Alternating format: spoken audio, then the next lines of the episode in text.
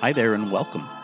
The First Christian Church podcast ministry features the teaching and preaching of the First Christian Church in downtown Roseburg, Oregon. Here's today's message. You ever feel like an outsider? Maybe, maybe at some point in your life you felt like an outsider, maybe when you were going to school. I remember when I was fourteen years old, uh, my parents had bought a new house. We had moved from Santa Ana, California to Orange, California. And for me, that was a big deal because we had lived in the same home for fourteen years. And uh, we lived in Santa Ana. We lived in the same apartment complex. I had the same group of friends for fourteen years. And all of a sudden, I was being moved to a different town. And when you move to a different town, that means moving and changing schools. And one of the things that happened is the schools used different verbiage to describe their classes. So when I was going to school in Santa Ana, I, I remember the last math class I took was Math Topics three.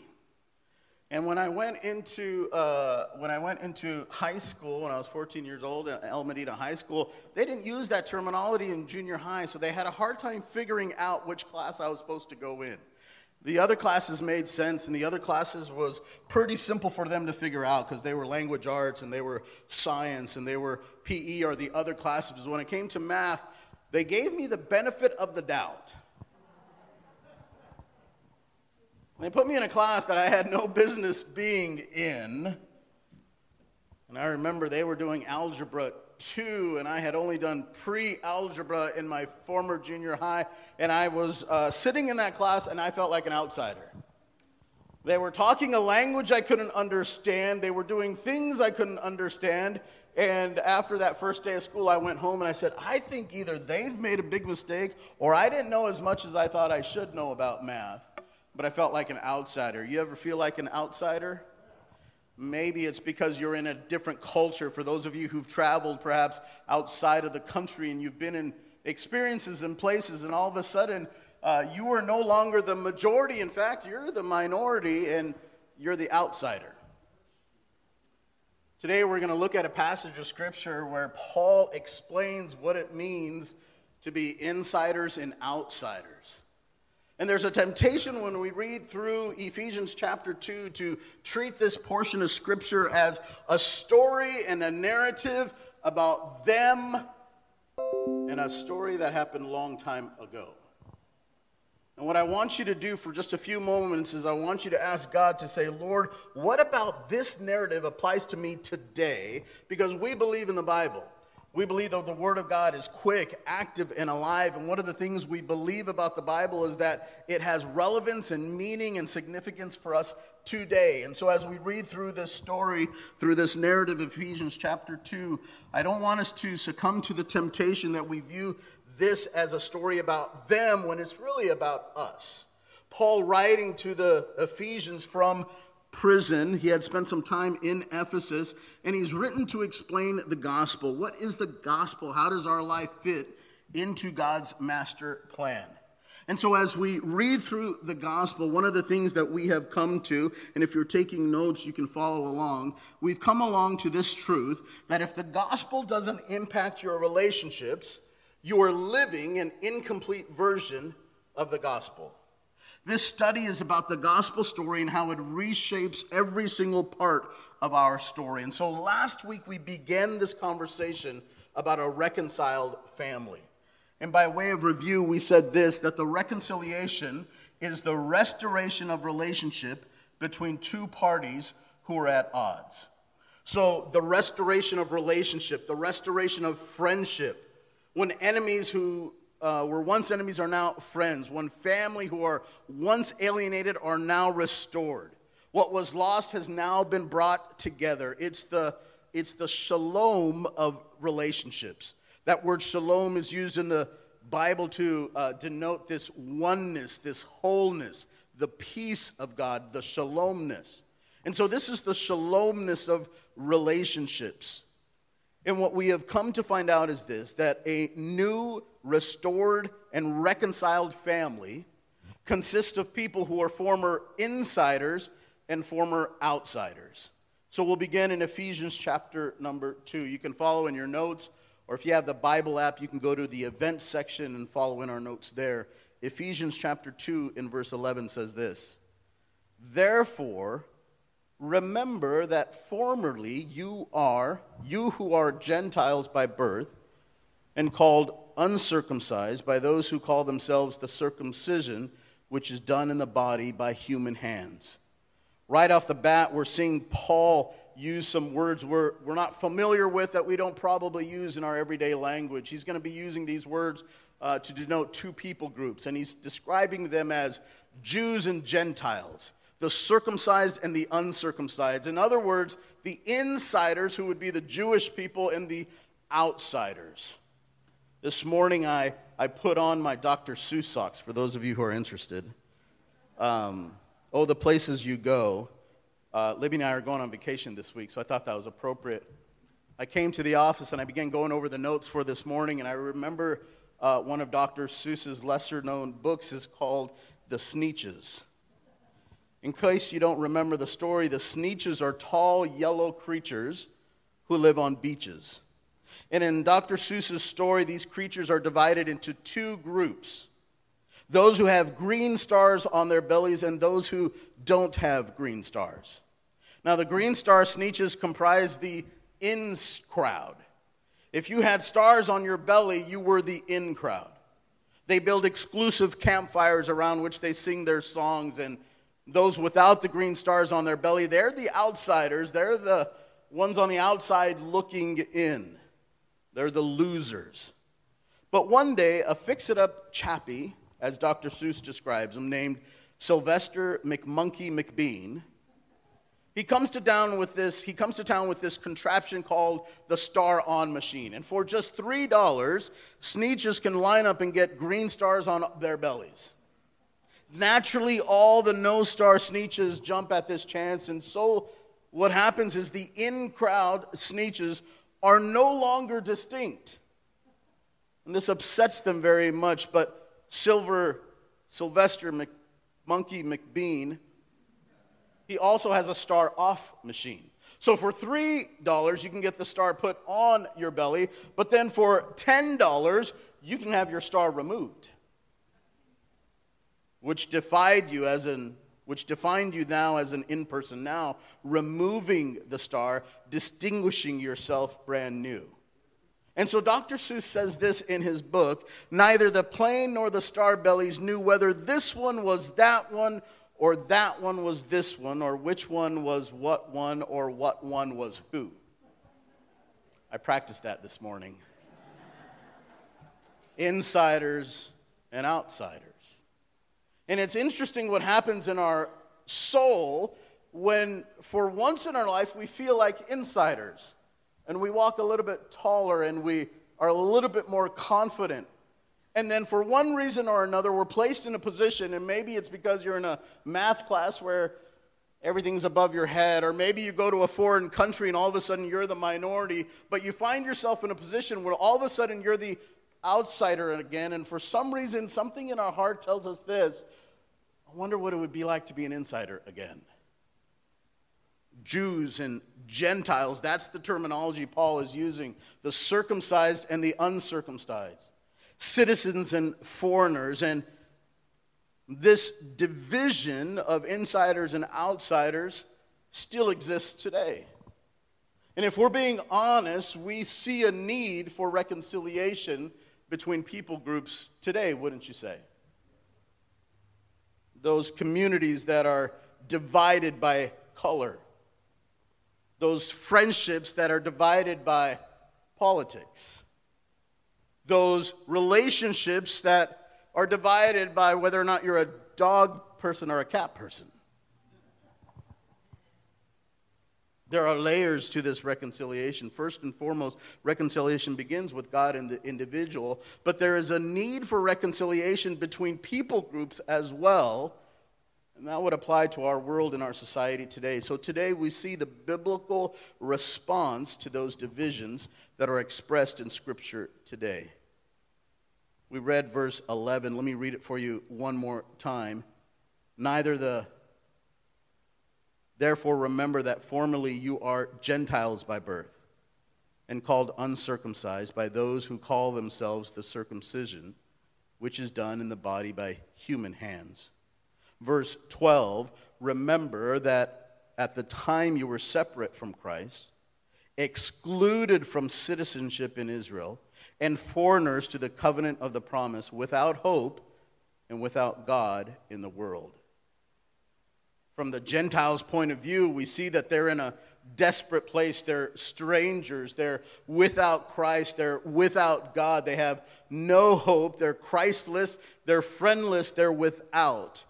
And not only were the Gentiles spiritually dead, we looked at that in Ephesians chapter two, verse one, they also did not enjoy the access that the Jewish people enjoyed. So this morning, what does it mean to be included into a reconciled family?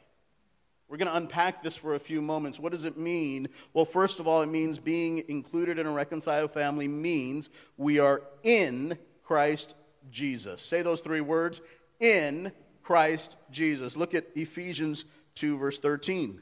But now, in Christ, you who were once far away have been brought near by the blood of Jesus Christ. Let's read that verse together. Ready? Begin. But now, in Christ Jesus, you who were once far away have been brought near by the blood of Christ. This is Paul's most often used phrase in his letter. He uses this phrase more than any other phrase, in Christ Jesus. To magnify the weight of this phrase, I want to turn to the, the history of the Chinese language. It's incredibly difficult to learn. It's the foundation, uh, the foundations of the language are very beautiful. And even in the infancy of the language, it points to Jesus Christ. Now, the Chinese language is comprised of these ideograms. And these ideograms have words that are constructed from simple pictures, and when they're combined, they form these words called radicals. For instance, you would take, in the English language, you would take two words, and you would put them together and create a new word. You would take the word fire and the word truck. And when you combine them together, you have a new word called a fire truck. So in the Chinese language, they would take these symbols that would represent different ideas, and when you bring them together, they represent a brand new idea. Now, historically, what we can tell is that the earliest Chinese writings go back to about twenty-five hundred B C. I want you to think about the timeline, twenty-five hundred B C. This is a full hundred years or so before Moses wrote the first five books of the Bible. In your notes, there's three radicals or symbols in Chinese language here. So these are, you can make notes here on your paper. These are the radicals or the symbols for this these words. Vessels. The second one is the word for eight. And the second one or the third one is the word for people. Vessels, eight, and people. And when you combine these three radicals together, it produces this symbol. In fact, if you look real close, you can see vessel is on that left-hand side. You see it? Eight is on the upper right hand, and people is on the lower right hand corner. And when you combine these words together, you get this. You get a big boat. Now think about it. twenty-five hundred years before Christ. one hundred or year, years or so before Moses. The Chinese language embedded into their language that we're going to take the word for vessel. We're going to take the word for people. We're going to take the number eight. And when we combine them together, it's going to represent for us a big boat. Now, I don't know about you, but if you had a big boat, you'd put up a lot more than eight people. Like, why wouldn't the word three thousand be in there to represent that you could hold a lot of people? Well, if you know the biblical story of Noah, Moses, Noah built a vessel that had eight people in it, and it was a big boat. Isn't that fascinating? We're going to do one more. These are two more radicals. The word on the left is the symbol or the radical for lamb or sheep. And the one on the right is the word for me.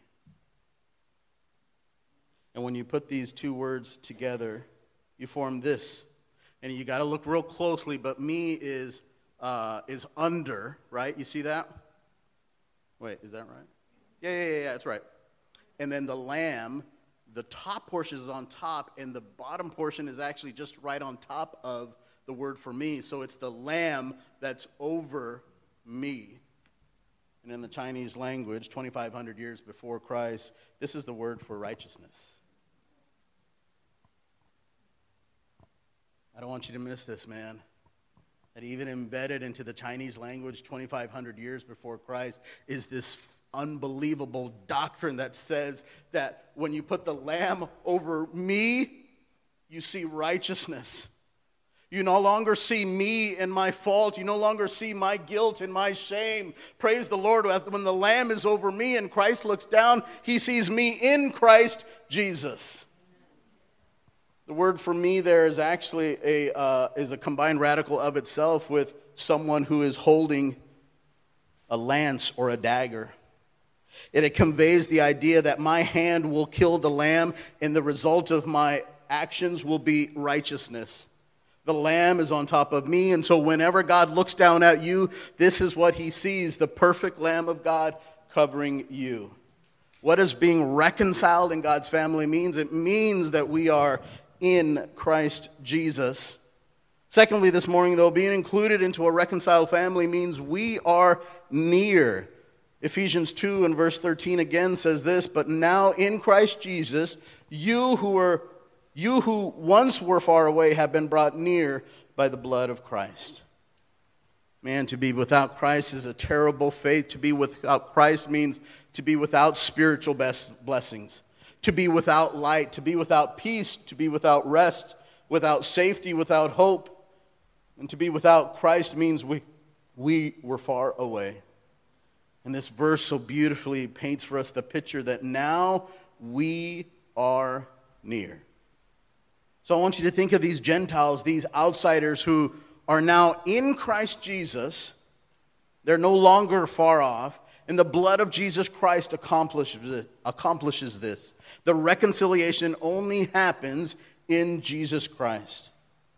Boy, the, po- the point of what Paul is trying to get us to understand is this is the great love, the great mercy that God has on us, that it points to not only what happens when we come in Christ, but also the fact that we are no longer far away.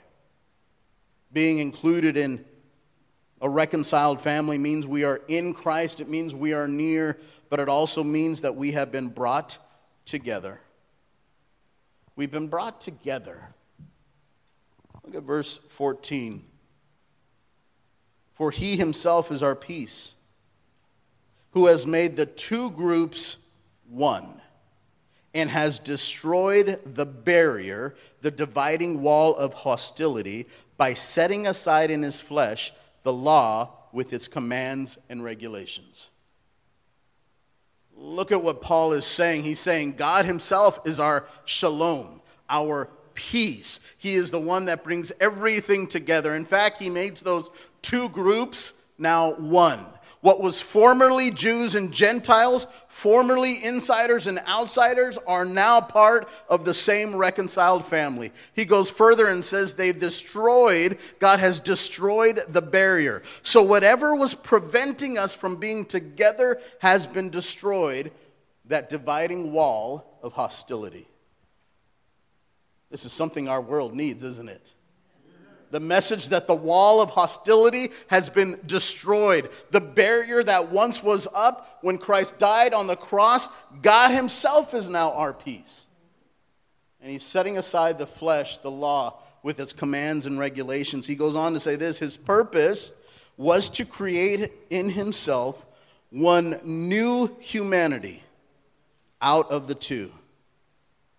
One new humanity out of the two, thus making peace. And in one body to reconcile both of them to God through the cross, by which he put to death their hostility.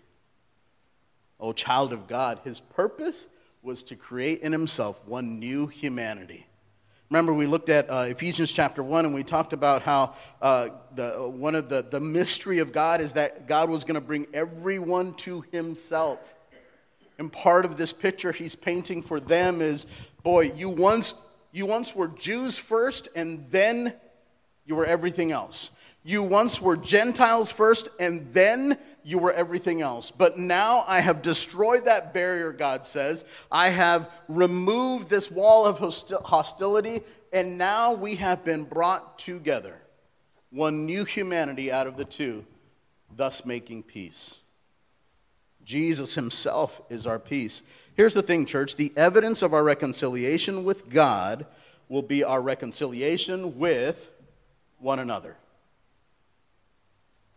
Our evidence of reconciliation with God will be our reconciliation with one another.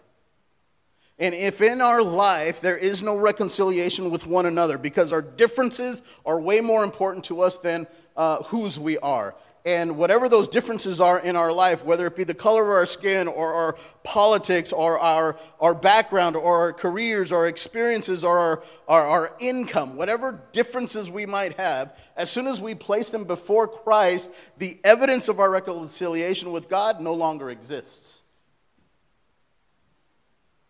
The work of Jesus on the cross is the common ground for every single one of us.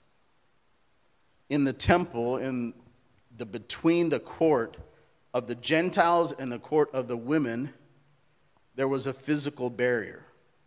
There was an actual wall of separation between Jew and Gentile. Think about that.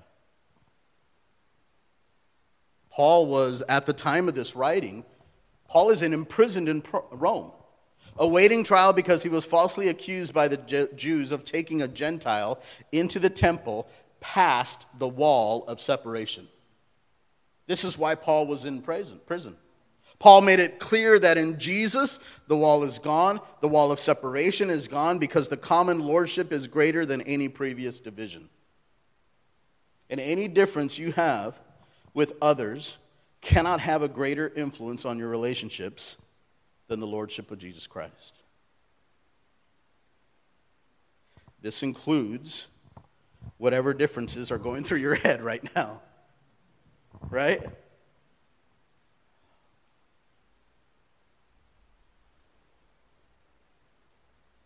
What would you place in front of your description of being a follower of Jesus Christ?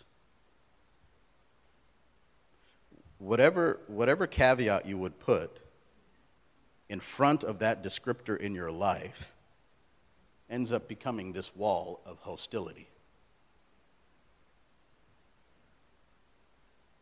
So with permission, watch your toes. If you're a Republican or Democrat first, and then you are a follower of Christ, that is a wall of hostility. If I'm an Indian first, I was born in India, for those of you who don't know. If you're watching online, you don't know that. If I'm an Indian first, and then a follower of Christ, that is a wall of hostility in my life. I went first, so now your turn. If you're an American first, and then a follower of Christ, that is a wall of hostility.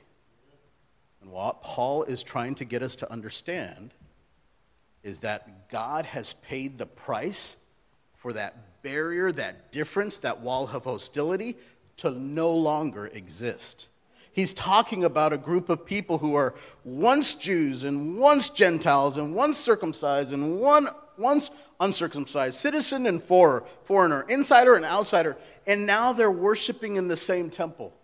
Now they're worshiping in the same community. And what we have to embrace is that if there's any differences in our life that are greater, that have a greater influence on our relationships and the lordships of Jesus Christ, you need to check those at the door. So think about it from the Jewish point of view. You're talking about a people who um, who had waited for a Messiah for years and years and years, generations and generations and generations. And the one comfort that they had as a people is that they had one another. The one comfort they had in Egypt as slaves is that they were in a group of people and they had some commonality. The one comfort they had when they were being taken over by different kingdoms, whenever the kings fell, when you read through Samuel and Kings and Chronicles, the one comfort that they had is they had one another. The one comfort they had in first century Jerusalem as they were hearing about this Messiah that was coming, the one comfort that they had is that they had one another. They had to wait, and in agony they waited. In slavery they waited. In the wilderness they waited. During the Roman occupation they waited. And it was hard and it was difficult, but they had one another. And then all of a sudden, outsiders are now included to the party? You mean those families didn't have to go through generation and generation and generation of slavery and imprisonment and waiting? They they, they get to come inside now? They they just get to waltz in? There's no waiting? Isn't there a probationary period? And I want you to think about it from the Gentile point of view. The Gentiles were looking at the Jews and said, man, you had this access this whole time? You mean you could go to the priest anytime you wanted? You, you could get your sins forgiven? You had feasts and, and sacrifices available to you this whole time? You had the promise of a Messiah from your own people that would rescue you and save you this whole time? And now you want to criticize us for wanting to be included? Gentiles and Jews were brought together into one body where our unity in Jesus was far greater than any of our differences. I want to read from John seventeen. John seventeen records Jesus's a, a prayer of Jesus. And I write these verses down. I don't think I put them in your notes, but John chapter seventeen, verse twenty says this. So this is right before Jesus is betrayed, right before he's arrested. And he says this prayer. Father, I'm praying not only for these disciples, but also for all who will ever believe in me through their message. And here's his prayer. I pray that they all will be one. Just as you and I are one, as you are in my Father and I am in you, may they be in us so that the world will believe. So John's prayer in John seventeen was not this beautiful, not just a beautiful poem and, and this beautiful, elaborate display of just wordsmithing by Jesus Christ. This was the honest prayer of the Son of God who recognized that not only these disciples would have issues uh, with issues with their differences, but disciples down the road, when he thought about the the uh, the, the church in Ephesus being formed of, of Gentiles and Jews, and he said, Father, would you allow them to be one as you and I are one? And the reason for his prayer is so beautiful at the end of John seventeen and verse twenty-one. May they be in us so that the world will believe you sent me. Not only is the evidence of our reconciliation with God our reconciliation with other, our reconciliation with other is a sign to the rest of the world that we are his. And when Christians have differences greater than their lordship of Jesus Christ, can I tell you what that does to the world? It says, man, whatever they have, I don't want any of it. If they allow politics to get in the way of their brotherhood of Christianity, well, politics must be way more important than their faith. If they allow social classes and the rich and the poor, that division to, to, to drive wedges in between Christians, then maybe the almighty dollar is their faith and not the Lord Jesus Christ. Our evidence of our reconciliation with God will be our reconciliation with one another. It was a prayer that Jesus prayed knowing that his work on the cross would accomplish the answer. And a prayer he was willing to pray knowing that his agony would be used to answer it. Ephesians two, we keep reading in verse seventeen, says this. He came and preached to you who were far away.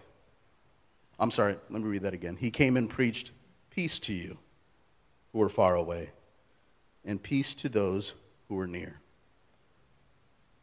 For through him we both have access to the Father by one Spirit. He's saying here both insiders and outsiders are in need of reconciliation. He came and preached peace to those who were far away.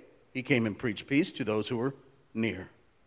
Verse nineteen says this, consequently, you are no longer foreigners and strangers, but fellow citizens with God's people and also members of his household.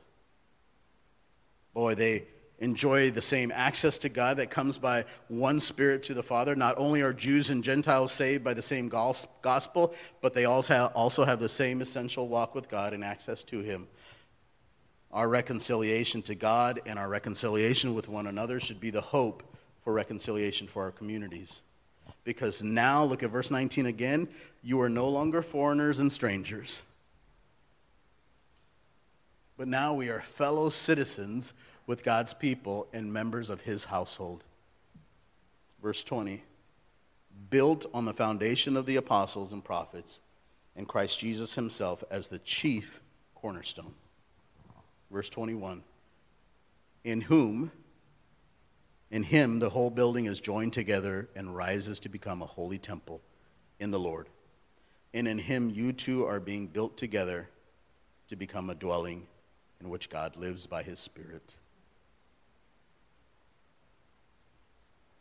They're not only full citizens, but also full and equal members of God's household. Because we are one body and we have the same access, it allows all of us to be built upon this common foundation. And the common foundation is Christ and Christ alone. And as we keep to this common foundation, our reconciliation with God and with one another means as a church, Paul paints this picture that we are now three different things. In closing today, notice these things. First, our reconciliation with God and with one another means as a church, we are a building, not four thirty-two Southeast Kane Street, but we, our relationships with one another, our community, our fellowship, our worship together is a building, which means this, God is our architect. It doesn't say we meet in a building, but that we are a building, and this means that God is the great architect. It's not a haphazard pile of stole, stones just dumped in a field, but God arranges the church for his own glory and purpose. He's our architect. We're not only a building, but we are a temple, which means this, we are set apart for a purpose. This tells us that the church is a temple, holy and set apart to God. We serve there. We offer worship. We sing praises and we gather. We are set apart for a very specific purpose. And our reconciliation with God, finally, is also a dwelling, which means this is where God resides and he lives. It's never to be an empty house that is a virtual museum with no one living on the inside. It is to be both the place, the living place of God and his people. I thought about this this morning. The difference between being an outsider and insider in this context is relationship. The difference between being an outsider and insider is relationship.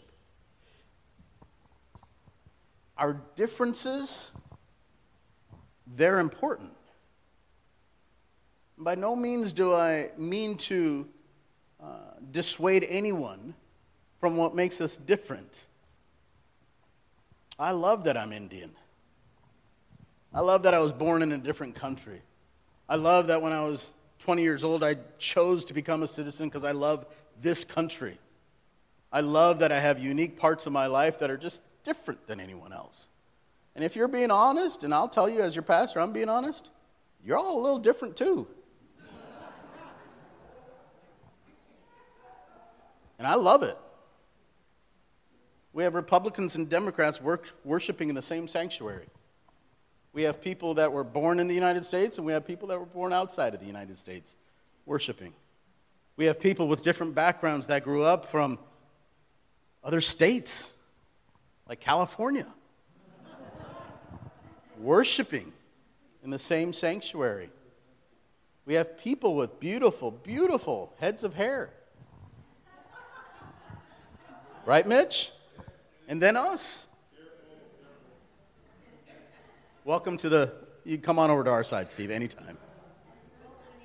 I do not mean to drive division by calling out our differences for the last few minutes, but I need you to I need you to embrace that those have to be secondary. Paul says you, you're no longer Jews and Gentiles. You're no longer circumcised and uncircumcised. You're no longer citizens or foreigners. You're no longer insiders and outsiders. By the grace of God, we are family. I'm not going to sing it, but we are family now. And the difference between insiders and outsiders is this: it's relationships. And praise the Lord for the Son, where we get to bond first as followers of Jesus Christ. Amen? Amen. Let me give you two questions to think about today. Number one, where does reconciliation need to show up in your life? Where does it need to show up? There's a friend, there's a relationship, maybe there's a family member where there's a wall of hostility. There's a barrier that exists. Where does reconciliation need to show up?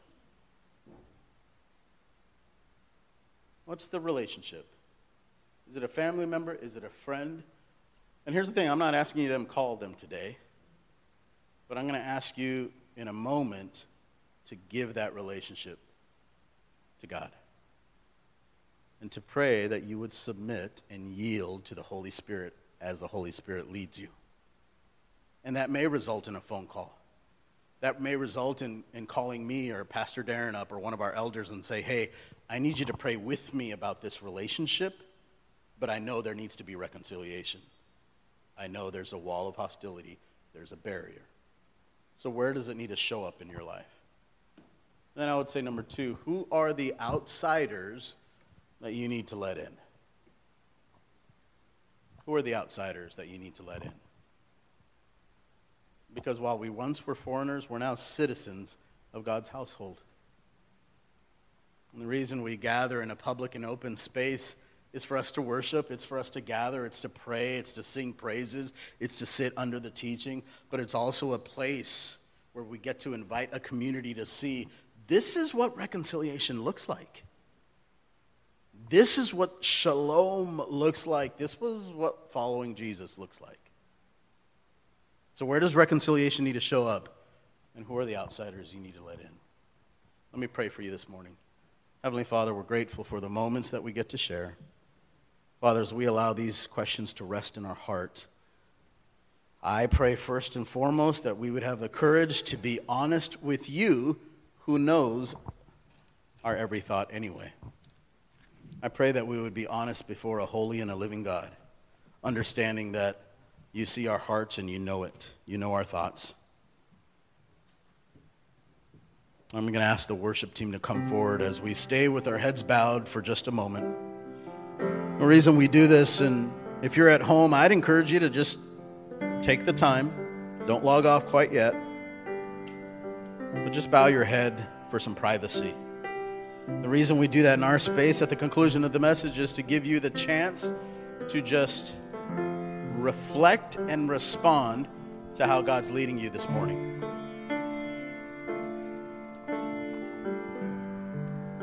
So as you are sitting there with your heads bowed, first, where does where does reconciliation need to show up? I want you to think about the relationship. Think, think about the friend, the brother, the sister, the child. Where does it need to show up? And your effort to forgive, to pursue this relationship, to reconcile, might be the greatest living testimony that someone sees on who Jesus is and how Jesus reshapes every part of our life. So where does reconciliation need to show up?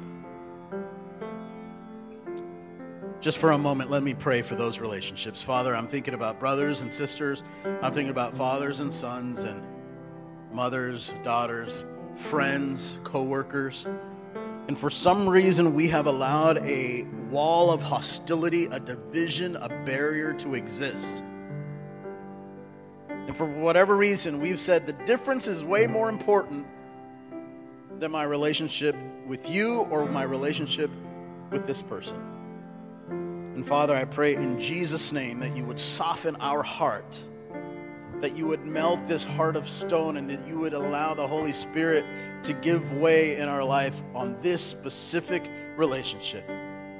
And however you lead, whether it's to call maybe someone here at the church to, to, to pray over or get some counsel, or maybe it's a, a simple text or a hug or a phone call, but however you lead in this relationship, would you give us the courage to follow through? And then, church, who are the outsiders that you need to let in? Who's on the outside that you need to let in? God Almighty, we are grateful for reconciliation. Man, I'm so grateful for what you restore in our life. I'm so grateful that I'm not a foreigner anymore, but I'm a citizen of the kingdom of God. I'm so glad that as children, we are part of the same family. And I pray that the testimony of this church would be, that's where outsiders are welcome. That's the place where outsiders come and they're embraced into the family, into the kingdom of God. God, I pray for these relationships in our heart and in our life. I pray that as we submit and yield to you, that we would then be this beautiful, beautiful example of what the church should look like. Father, we think back to Jesus' prayer in John seventeen, and when we say, Lord, we want to be the answer to that prayer. We want to be one in you so that the world may belo- may know that we believe. May our relationships, relationships speak so loudly that they have no choice but to point people to you. In Jesus' name we pray, and all God's people said, amen. Thank you so much for listening to this week's message. If you made a decision for Christ or would like prayer with someone from our church family, we would love to connect with you.